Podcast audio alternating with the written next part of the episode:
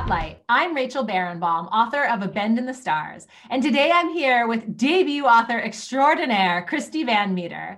Her novel, Creatures, was unbelievable. I could not put it down. I can't believe I missed it in hardback. It's just about to drop in paperback, and I want to tell everyone to run out and buy a copy. Crissy, tell me, what is this book about? This book is about a dysfunctional family off a fictional island off the coast of Los Angeles. And could you tell me a little bit more? Like what happens to that? Yeah. So it's a, a woman on the eve of her wedding, and uh, her absent mother shows up. There's a dead whale. The groom is missing at sea, and she's grieving her really messed up childhood with her father. So she's basically learning to love uh, for the first time right before her wedding.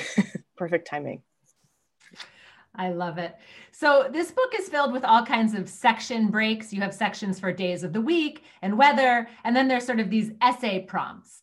Can you talk about why you made all these sections and why that switch? I just can't get them out of my head.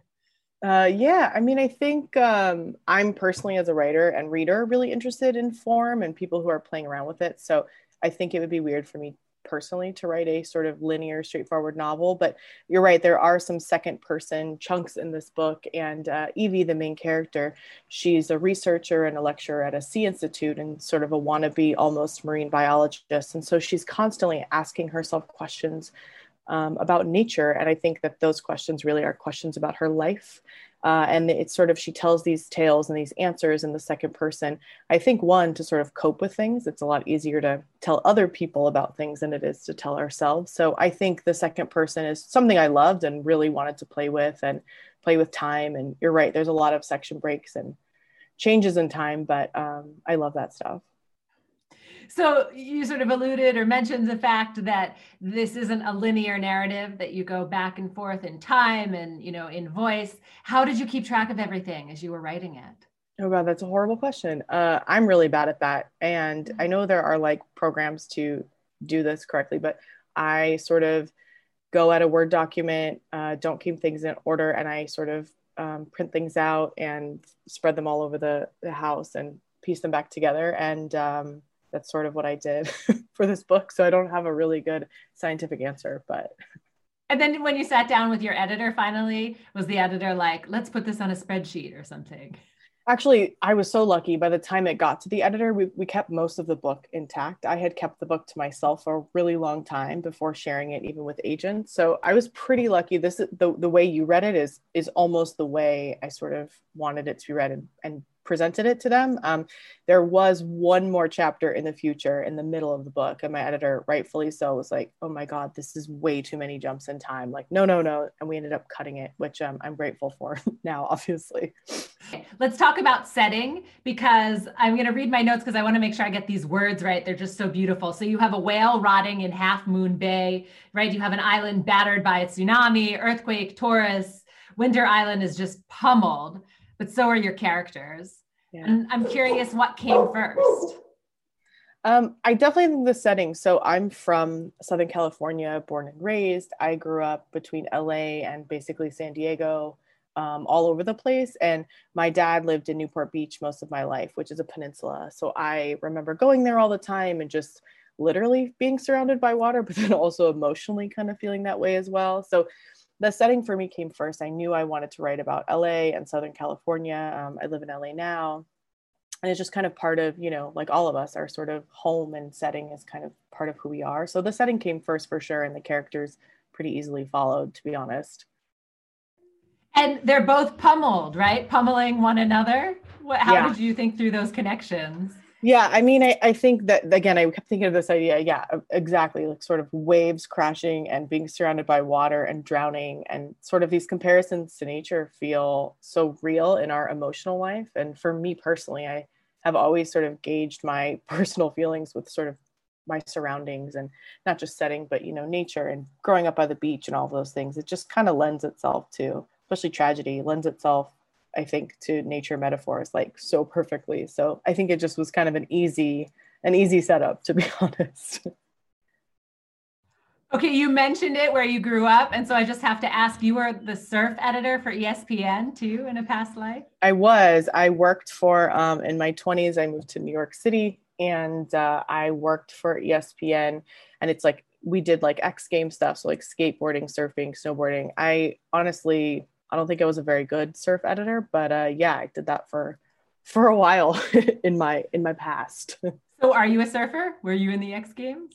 Uh, oh my god, no. Uh, but yeah, I grew up surfing. Um, I don't really surf anymore. This during quarantine, I've uh, been boogie boarding a lot, which I haven't done since I was a kid, and it's like the most joyous, fun thing that I can remember, and I'm so happy I've been doing it. But yeah, my whole family grew up water people, surfing, fishing, you know, the whole swimming, all of that stuff. It's just part of who I am, I guess, and now part of the book.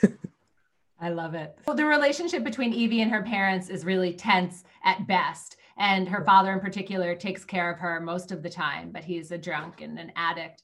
Um, yeah. And you know, they spend some stretches of time homeless. And there's this there's this one part where she's looking back on that, and she says, uh, "We both had to be kids to survive, mm. to survive her own childhood and life." Can you talk about that? I just love that line. Yeah, thanks. Um, yeah, I think when children are dealing with, you know, heavy stuff and adults too, sometimes you just, I think even for parents, right? Especially a man who, in this case, this dad who's an addict and a, and a drunk and he can't provide for his daughter. I think sometimes there has to be moments where they're both kind of kids flailing around and you know it can't be as serious all the time and i think there were there are moments in this book where it's really heavy but there also had to be some sort of levity because that's real life i think i I think when things are bad, you know, yes, things are bad and you live in the bad, but you also have to live in kind of just the now and sometimes the light. So I think that's kind of where where that comes from. Let's talk about Evie's friend Rook, because in many yeah. ways she was the opposite, but she was also exactly what Evie needed. How did you think of Rook? I think Rook for me on a personal level is like 40 of my friends combined. I think in women, you know, women, girls, when they're becoming women in those high school friendships are sort of obsessive and crazy and fun. And, and Evie has to be so serious to take care of her parents all the time. And Rook is totally reckless, crazy, fun, you know, um, all the things maybe Evie would want to be uh, as a kid, like a kid is supposed to do, but hasn't been able to do it. So I think they're very opposite, like you said. Um, but in so many ways, it's a weird therapeutic thing to have a friendship like that. I think, especially for Evie, who's taking care of her parents, to have this totally clueless, reckless friend, I think is, you know, that moment of levity for her and sort of backing out of all that seriousness and just being able to like let go a little bit. But at the same time, Rook is also the only one who says, we'll always love each other. We'll always be there for each other, yeah. right? She's a stability that Evie doesn't have otherwise. Right. And I think Evie is used to like, you know, messed up stability, but to have someone so openly loving to her, even though that is kind of a weird dysfunctional teenage into adulthood relationship, um, I think it matters. Like you said, like I think Evie needs to be loved and to have a friend be that person. I think is it is re- very real in a lot of our lives and and important there's one other line from the book that I just can't get out of my head that I would love to hear you talk about. Uh, Evie writes If you live on an island with a mother who doesn't want you and a father who wants too much, you might scream and no one will hear you.